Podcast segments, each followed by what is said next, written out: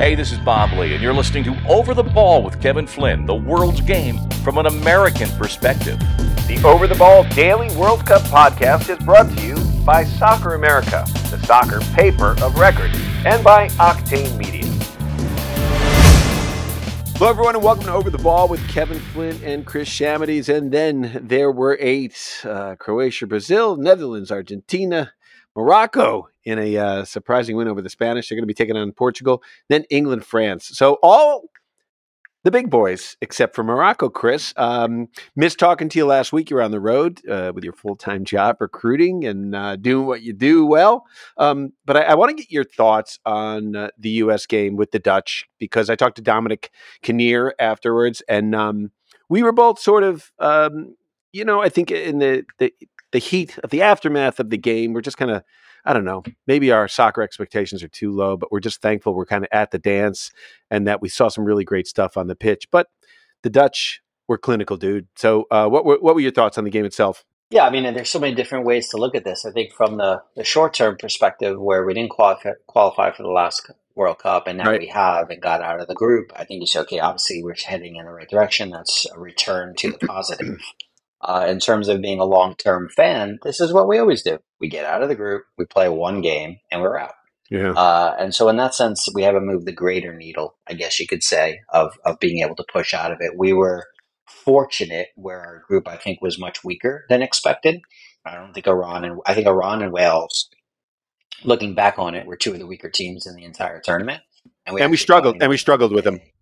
Yeah, yeah, we struggled specifically to score right, uh, right, against them, and and I think England on the day that was their worst game of the tournament, in my opinion. Um, so we caught them on an off day where we had a really good day, and we didn't win that one either. So you know, I, I don't know if we did uh, remarkably well. I think we did really well in terms of returning to our normal standard, but we've not broken the mold and advanced out of that. Uh, and and then all of a sudden we play now, you know, a a good team in Holland who is prime for the game in a knockout game, and we make a couple of mistakes and we pay for it. And the part that bugs me, I didn't leave the game so cheery. I, I had some anger. You know, I feel like there's some mistakes that we make that you know, hey, we've been making that mistake for a year or two.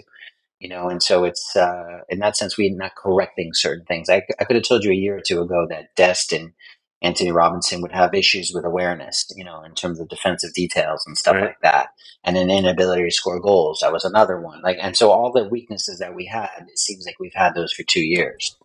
Uh, yeah, I, you know, I guess, it, I mean, it was about a, a, lack of maturity, I would let's say, in the performance because you know, as a as an outside back, Dest was doing some magic up and down the right side offensively, but uh, a, a, classic defender, you're kind of like, wow, it's it's safety first, right, and then you move forward. Um, doesn't follow the blind run. Uh, the Dutch seem to change pace, uh, change the rhythm. They controlled the game in, in an odd way. It, they kind of lulled us into thinking we were actually going to score, and uh, we're pressing them, and then they just kind of absorbed it, and then uh, countered. The the I guess the positive I would say is uh, you know that MMA midfield. I I would put that up against you know anyone any midfield in the tournament really, which is pretty amazing, and they're young. So I guess that was the cause for optimism. What I find so and then the the need for a nine. Uh. It seems like every country struggles with that a little bit. Um, you know, you can never have enough goal scorers. We don't have any really. Um, and then our defenders. Uh, you mentioned the outside backs, central defenders. I thought Ream did a great job, and I thought even Zimmerman did, except for the you know a, a few miscues. But in the back, seems to be where teams are winning games. This whole uh, push for possession to win games. It didn't help the Spanish. They got to the, the final third of the field and they can't do anything there against Morocco. The United States, I think we had more possession than the Dutch did, which was pretty amazing in and of itself. But as we see now, you know, possession is not everything. It's not anything in some respects. Um, if you don't shore things up defensively, and I think that's what the Dutch just absorbed, and and um, they forced us onto the outside uh, with crosses because they knew they had big men in the center, and we didn't have anybody who could really get ahead on a ball up there, a big number nine, and so uh, it just we are outclassed. I literally thought we were outcoached as well because uh, the way Zimmerman and and uh, Ream coming out of the back was they had our number. They knew exactly what they wanted to do. Yeah, I mean, they gave them the ball, and which is fine. We just need to show patience and still control the game in ways where we don't get hurt in transition. I thought we mm-hmm. did that generally fine. Uh, we didn't create enough of a threat. Like even the chances that we do get in that game, it's from Pulisic uh, in a weird transition moment where Tyler Adam makes a play and is able to win a ball and, and, and you know clip it back over the top and he gets a yeah. great early chance. I, you know, I don't buy the maturity thing. I think these guys you know, whether it's Dest or Robinson or Pulisic, uh, okay, they're in the younger 20s, fair enough. The, the prime, quote unquote, is in the older 20s. The next World Cup, they should be a bit further along. But these are all things like that where we stubbed our toe are in areas where we should know better by this age. These guys play for Chelsea and, and Milan and, and the Premier League and all these kinds of things. Like, you should have learned a lot of these lessons in terms of attentiveness and all that kind of stuff. These are individual character flaws. You know, Robinson is a little less alert, super fast, but a little less alert. Dest has his moments where he concedes things, and the mental strength of these of these areas are things that, as a coach, you'd want to be on top of early uh, and and I just feel like those guys, as as much as they bring certain positives to the table, the negatives that they bring that they brought to the table are negatives that they've been showing for the last year or two, and we didn't correct those kinds of things. And so, from the outside looking in, it didn't seem like there was attention or progress in those areas. So I'm critical of that. Same thing with the idea of scoring goals. You know, like we, we get enamored with CONCACAF and all that stuff, but when the bar goes up and we have to score goals against those teams, you know, we, everyone's leaving the World Cup talking about not having a number nine you and I have been talking about that for weeks. So if you don't right. have a nine, you don't keep trying to have a nine. You have to figure out a different way. I think we got that wrong. Yeah, you, you know, it, to go back to the you know the outside backs, which is where a lot of stuff broke down for us. Uh, I, I, used to have this criticism of Yedlin. Guys who are blessed with incredible speed, they get themselves out of position because they can take chances over and over. And then, as you said, they raise the bar at a, the next level.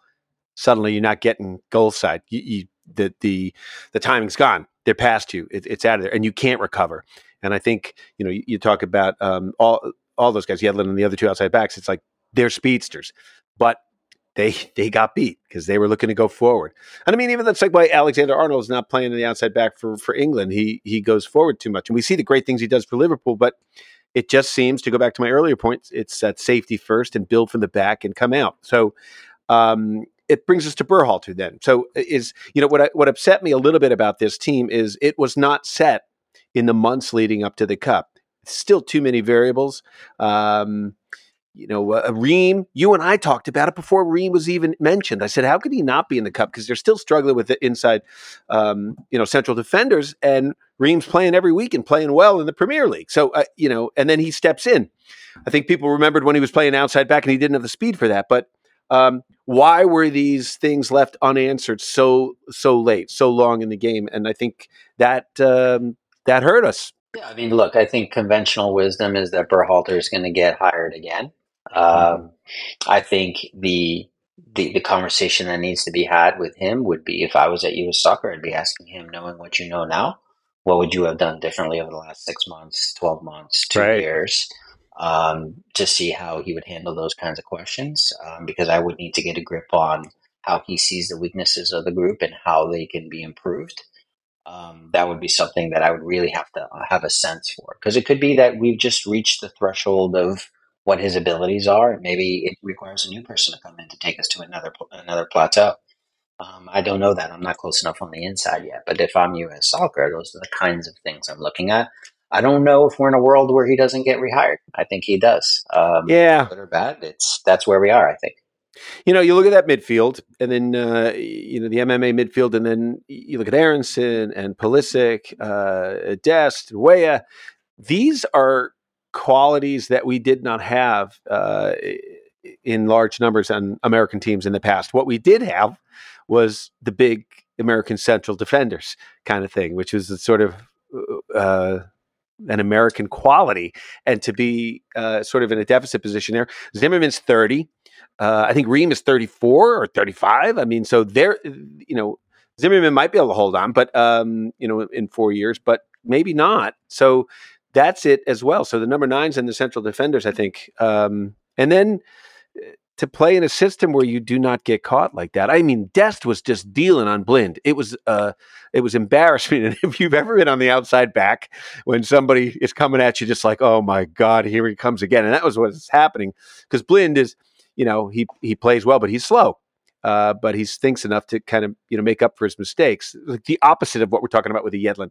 And Dest is burning him up and yeah. down the field, and then Blind comes back and scores the second goal in 93 games that he scored for the national team. Yeah, no marking, no trailing. He didn't respect him, and he paid. There's another part to this I don't think it's being spoken about enough, which is that we fatigued in that fourth game, specifically yeah. Tyler Adams, specifically uh, McKennie. We understood because of his injuries, but the both outside backs were more fatigued than ever before in that second half. They both needed to be substituted. Tyler Adams as well. Tyler Adams is goal side of Memphis Depay when that play begins, and he doesn't track him on the back end, and Memphis scores in the space where Tyler would normally be. And that's not a shot at them individually. I think it's more of a shot of like the number of minutes that they played and how they were asked to play. Right. It was very hard for them to get to game four and have any legs left. And you have to think about that as a coach. Uh, I'm not saying that they haven't, but you have to think about the sustainability of how you're choosing to play because there's one thing to get out of the group. It's another thing to get out of the group and still be able to advance. And you have to coach your team, in my opinion, for the greater good, uh, which is to now try to get yourself through the group and still be able to make a run beyond that. I think there was a sense that we had we played in a certain style that helped us get out of the group, but didn't really help us once we got out of the a certain style that helped us get out of the group, but not advance past that. And so well, here we are going into game four. We're on fumes. Yes, exactly. We did not have an easy game. Uh, the Dutch did. Uh, and, you know, looking back, as you said, I think you said this before we got on air, it's basically Wales and Saudi Arabia. We, we oh, no, and Iran. We, um, we had to gut it out. And I, you know, you talk about Tyler Adams. I bet you in the first three games, Tyler Adams put on more mileage than anyone else in that World Cup. Uh, if you track the amount of running he did, because he's he's a, uh, a freak in nature. It's unbelievable what he, he did. But yeah, right. But but as a coach, you're, you're adjusting the needle as to how much are we going to push and get up and down, up and down, up and down, knowing that that's going to create X amount of miles that they run. That is cumulative in a tournament. We only have three, four game, three, right. four days in between. Right now, opposite end of the spectrum would be Spain, where they run far, far less than us, but they are in positional. They're, so that technically they're in positional play and they're able to run less and hold on to the ball. Our answer is probably somewhere in the in the middle, so that we would have had more legs for Netherlands, but we didn't do that and so we paid the price against the Netherlands. They uh, they control the game, even though we felt like at times we were. So you think he get he he stays on, um, maybe a little bit of a talking to um, to figure out how we would move ahead. I think that's you know, and in four years we've seen this before. Uh, you know, usually you had a, a, flushing out of the older players, a bleeding out. This was a, a, whole new group of young guys. They've got some World Cup experience, and I think it, it's going to be in the states we're going to expect a lot more from this national team. I think uh, those days are over. I think this this next incarnation is uh, you know semis, quarters at least, um, and we're otherwise it's a, a disaster. It's a failure again. Yeah, being home will have a big effect. It also adds some levels of pressure. But, but look, of course, they're going to be better just from the experience and the maturity, you know, that mm-hmm. they earn over these next couple of years. But I think it's as anything, it's going to come down to the details of what gets put of what gets put into this team.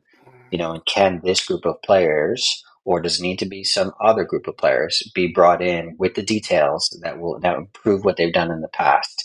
Part of that is the game model that the coaches need to create, and part of that is what every player does functionally in their position, so they can all be better off four years down the line. But that is to be determined. I'm not sitting here with like a very optimistic or pessimistic view. I just think we'll have to see how the staff works, how the players can engage those details, and if it's the right details that will help them to improve. Well, a lot of the stories come out after the cup obviously what was going on in the locker room, what was happening before the cup, all, all the things moving towards it. So we'll sort of know a little bit more uh, as we move forward.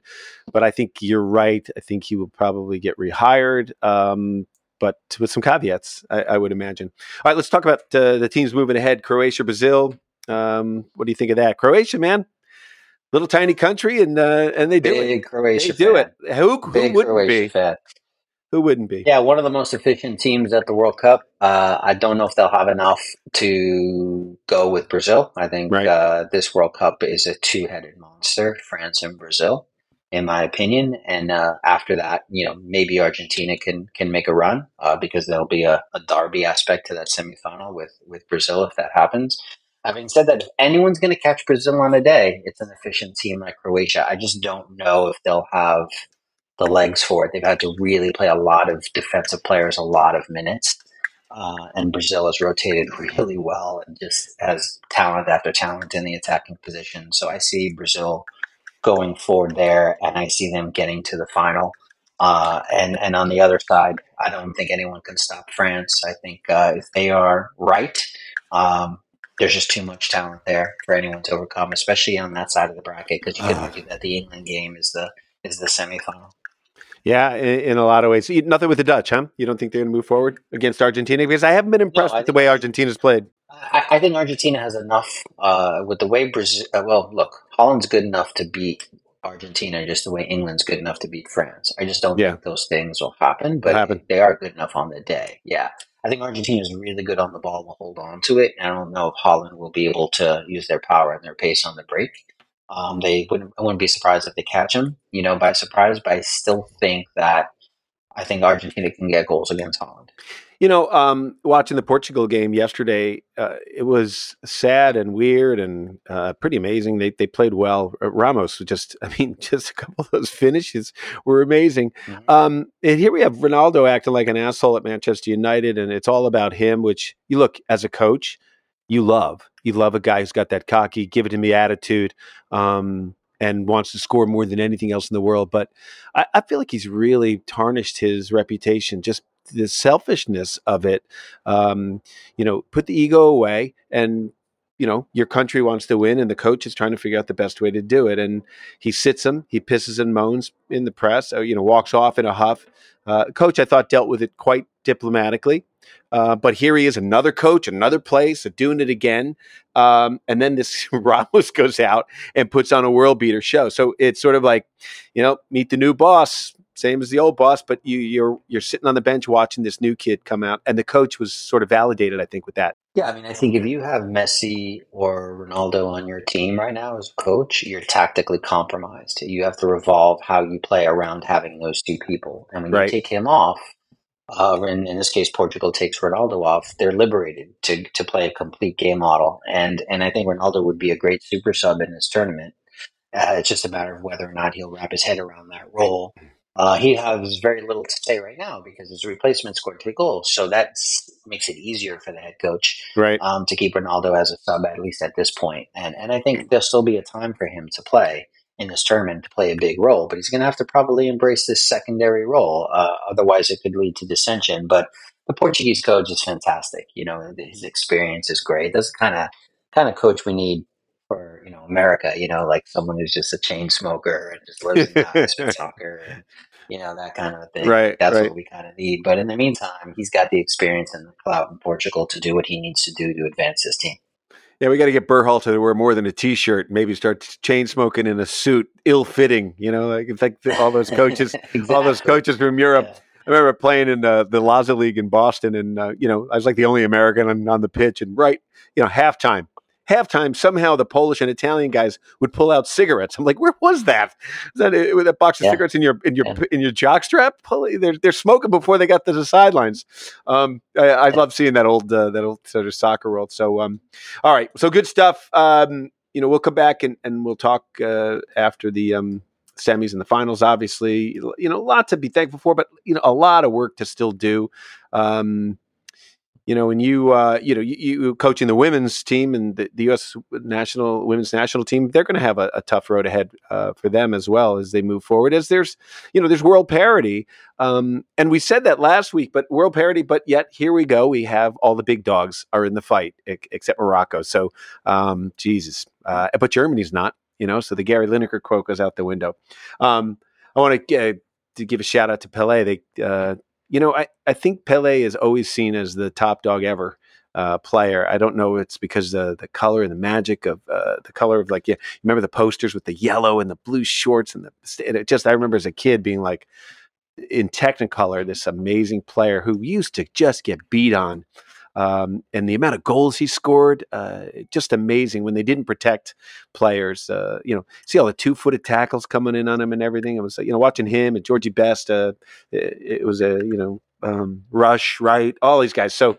Um, I guess he's battling prostate cancer. Um, so we uh, the the team unfurled that big banner, so it was nice. I think that could give them a good emotional element, the, the Brazilians, because you know I used to say it, it hurt them in a way. They uh, in the last cup when they, they were all crying about Neymar. It's like, look, you're professionals, gentlemen. Get back on the field. We all get hurt, uh, whether it's cheap plays or whatever happens. Get on the pitch here, man. There's another young kid sitting on the bench who's, uh, you know, uh, Carlton or something. You know, they're great players there. Get on it. And so they started to go down that road again. And I think you can't do that with a current player. You need to do it with somebody as legendary as the great Pele. Thoughts? Yeah, I didn't. I didn't hear prostate cancer. I thought it was like pneumonia or something like that. Well, he's sure about prostate. Well, cancer? I think yeah, he he had um, either prostate or colon, and I think um, that so that's weakened his his sort of immunity, and I think he's in in the hospital with an infection. So yeah, yeah, um, he's no, eighty two years think, old. Uh, though, so. Finding a great motivation like that to you know give a gift to Pele and the people of Brazil one last time. Uh, this team doesn't need extra motivation. They're enjoying themselves. I love their coach. He's been good for a long time. Um, but you know, I think they're as good as it can go. But yeah, as I mean, Ken here is digging it up. Respiratory infection aggravated by COVID. So it sounds like oh, COVID too. Poor Pele. Oh, yeah, yeah. Well, yeah, here's the thing, Chris. Too, right? so. Well, he's 82. So I, I think I, I, you know, I root for for the Brazilians because they play such a wonderful style. They're so fun to watch, uh, and if they don't play well, they they don't they don't mind going home. We weren't playing well, um, but uh, thinking about Pele, it would be a hell of a win. I think about Messi and uh, what a what a, uh, a, gentleman he's been, except for the Mexican flag issue, of course. Um, but uh, I'd love to see him get a World Cup. I'd like to see the Dutch win because I'd like to see the team that beat the United States maybe advance. Um, so, and you know, uh, the English, I always have said that I think the Americans are going to win a World Cup before the English do. So I don't know. I don't know if that's going to happen. Um, I don't know if it'll happen this time. So, um, so good stuff. So, uh, all right. So who's your who's your favorite? You think it's the French? France. Okay. I mean, France. even even with a couple of injuries that they have, they still just they're you know they're machines. And you know, you talk yeah. about number nine, Giroud. Giroud reminds me of a big American athlete. I mean, finishes, goes forward, he's yeah. tough. You know, that's what we need. Um, so they have size, speed, experience, uh, you know, pedigree. They they have everything. They have um, everything. They have the coach. They they have everything. If they're in the right frame of mind, and if and and they have a special special talent in Mbappe, if they can keep it all together uh, with the right you know attitude, you know they're going to be just as good as anyone. Uh, good enough athletically to compete with Brazil as well. All right, Chris, with your son, if you had to send him away to one country to learn the game mm-hmm. and continue his growth mm-hmm. uh, as a player, where would you send him? Portugal. Would you really? Wow. That's who taught me to play the Portuguese. I mean, I, I, I, say that I say that in a weird way because it's like the it's a good question. The uh, in my time as a scout, you know, at different places, mm-hmm. you look year in year out at all the youth World Cups and uh, the national teams that are coming out of Portugal at the under seventeen level, et cetera, et cetera they're some of the most coveted players in the world. Really? And, and their price points are super high. They do a fantastic job, in my opinion, of blending technique with savviness, um, w- with freedom. It's, it's, they're not pigeonholed in one way. There are a lot of creative players. Uh, and, and they're also very sound in many ways. So I feel like there's a really good balance there coming out of that country of technical players, wow. but creative players as well. They're so passionate about it too. I said, uh, you know, I think part of my story is I started playing when I was I started playing soccer when I was 14. So I was the tailback on the the junior high school football team, and I just kind of got sick of the mm. whole thing, and started to watch the soccer guys at practice. And I remember I started putting shorts and the shirt underneath my football uniform, and after football practice, I'd stop and just play soccer. And the guy there, they were having such a good time no cigar chomping guy shouting plays and timeouts and all that stuff. And it was a guy named Jose Barros, who was the Spanish and Portuguese teacher in my uh, my high school. Um, and he said to me when I got to high school, he goes, he goes, Kevin, just uh, put on some music, smoke a bone, and just dance around the ball. And I'm like, wow, there I like go. Yeah. he goes, it's coaching. He goes, you got to kick in your creativity. And uh, and, and, it was wonderful. And then when I, you know, uh, with the Hartford Portuguese, we went to the U.S. Open Cup, so it was uh, it was there. It was there that I, you know, there was a great thing about soccer, all the cultures that you see, and uh, you know, you just take it all in. You know, you've been to the yeah. German American yeah. club, you've been to the Italian, you know, club, the Portuguese one. You know, um, I remember leaving the Portuguese club my first time going back. Uh, to college with the uh, the Hartford Portuguese, and they gave me a, a Drambuie and a, an espresso, and holy shit, I was fired out of a cannon. going home. so, having said that, if I have France uh, with the last eight teams left, who do you got? Um, I think France is the easy call, but I, I think Brazil. I think Brazil. Yeah, I think this is their year. Well, they, there's a non-easy call. Yeah, I know, I know, I know. But you know, playing. Uh, who knows? I don't know. They're not playing in Europe or Central South America. They're playing, you know, or North America. They're playing in, yeah. in the Middle East. So that takes away that because a lot of these teams don't play well on the road, you know. But you know, the other thing, Chris, is all these guys know each other now. And that's why I think fouls are down. I think, and I wanted to talk to you about the refereeing, but we, we got to wrap this up. But um, you know, talking about the refereeing, I, I think it's pretty good. What I've loved is the way Mexico take takes the starch out of the ball at the end of a game where they all flopping and falling. And that's the one thing I would say about the Portuguese. I, I don't like uh, the flops that they do a little bit. Um, they're really yeah. well detected, you know. Um, but uh, but I thought the refereeing was was very good, and especially adding the amount of time. You see, with the England game and the American game, they only had four minutes, but with the Mexican game, they're adding nine, 11, You mm-hmm. know, because they're they're they're wasting time at the end. And I try to explain it to Americans, and they're like, "I don't get." It. I go, "Look, it's endurance, and you don't have that many substitutions. In fact, you have more substitutions than you've ever had before. But at the end of a game." It's it's about uh, endurance, and you got to get the guy off the pitch, get him off the pitch. You can't sit out for a play. So I still find myself explaining things to people. And yeah, yeah. But a healthy amount of gamesmanship is important, you know, right. and that's where we are still a little naive in certain ways, you know. So yeah, certain teams maybe go too far with it, but you know, to strike that balance of, you know, understanding the games. This is where I think Croatia is fantastic. Understanding timing, understanding the flow of a game, understanding the efficiencies that are needed to get a result no matter what. It's one of the most efficient teams in the tournament. I, I don't know if they've got what they need to now, you know, go far, as far as it did last time, but what a team. They seem a little beat up, but also like you were talking about coaching, Modric, Modric comes out as great as he is. It's like yeah. for the team. You got to come out, and and it was a, it was a good substitution. I got to tell this quick story. Uh, so I was flying from Boston to um, to Burbank, California, but through Dallas. So I'm sitting next to a guy, and I'm in in business class because I'm a big deal. And the guy on the tarmac starts getting on the phone. He starts starts talking to his uh, business manager. And he's like, he goes, "Tell me about this whole soccer thing. This is wild. Everywhere I'm going, it's on the television. My grandkids are playing." He said, "Why didn't you advise me to buy a team? Because this is the." I'm like thinking, like, who's this dude? Gonna give him a reach around. Yeah. Um, so it was uh, it was it was interesting to hear, and the guy turned out to be 81 years old, and um, he's a big Texas uh, gazillionaire. You know, I don't know why he wasn't flying private, but he was talking about this game called soccer. You know, so of course I talked to him afterwards, and he knew the Hunt brothers and all that stuff. So I said, ah. I said, well, they didn't miss the boat on it. They uh, they were some of the original OGs, man. So uh, yeah, it was good. I love when when they kind of come around. You know, the the great story of my life is my father. You know, wondering why I stopped playing American football, um, and then you know knowing it at the end, and you know coming to college games, coming to my pro games. It was like you know because I used to do a joke about my dad, my dad coming to my soccer games when I was you know a kid in high school, going just walking around, going pick up the ball, pick it up. What are they doing? They're all kicking it around. Pick it up for God's sakes! Look at them. Pick it up and hit somebody. You're an American. So, uh, all right. So there's some growth there, but uh, we need a lot more, brother. And, um, uh, you know, look, saying to our producer Ken uh, at Octane Media, these soccer stories, even though there's no World Cup, there's still soccer stories every day that uh, that come up. So it's a it's a great game. It's the world's game, and I'm uh, happy to be a part of it. All right. anything else before we go? Any more comments? No, I'm looking forward to these quarters, Friday and Saturday. Uh, we'll yeah. group. We'll talk about that, and uh, you know, get ready for the the final four, quote unquote, because it should be you know crazy. You have Morocco or Portugal going to be in that group. You know, can they make a magical run here at the end? Should be interesting yeah, I've been on the road for two weeks. My girlfriend's like, we're doing all kinds of things Saturday. And I'm like, oh, no, no, we're not. No, we're not. We're, yeah. we're hanging around watching TV.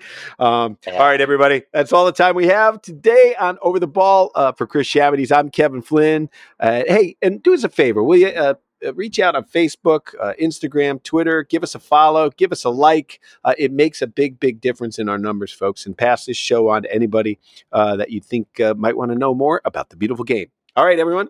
That's all the time we have today on OTB. call or text us at 424 229 2247. That's 424 229 2247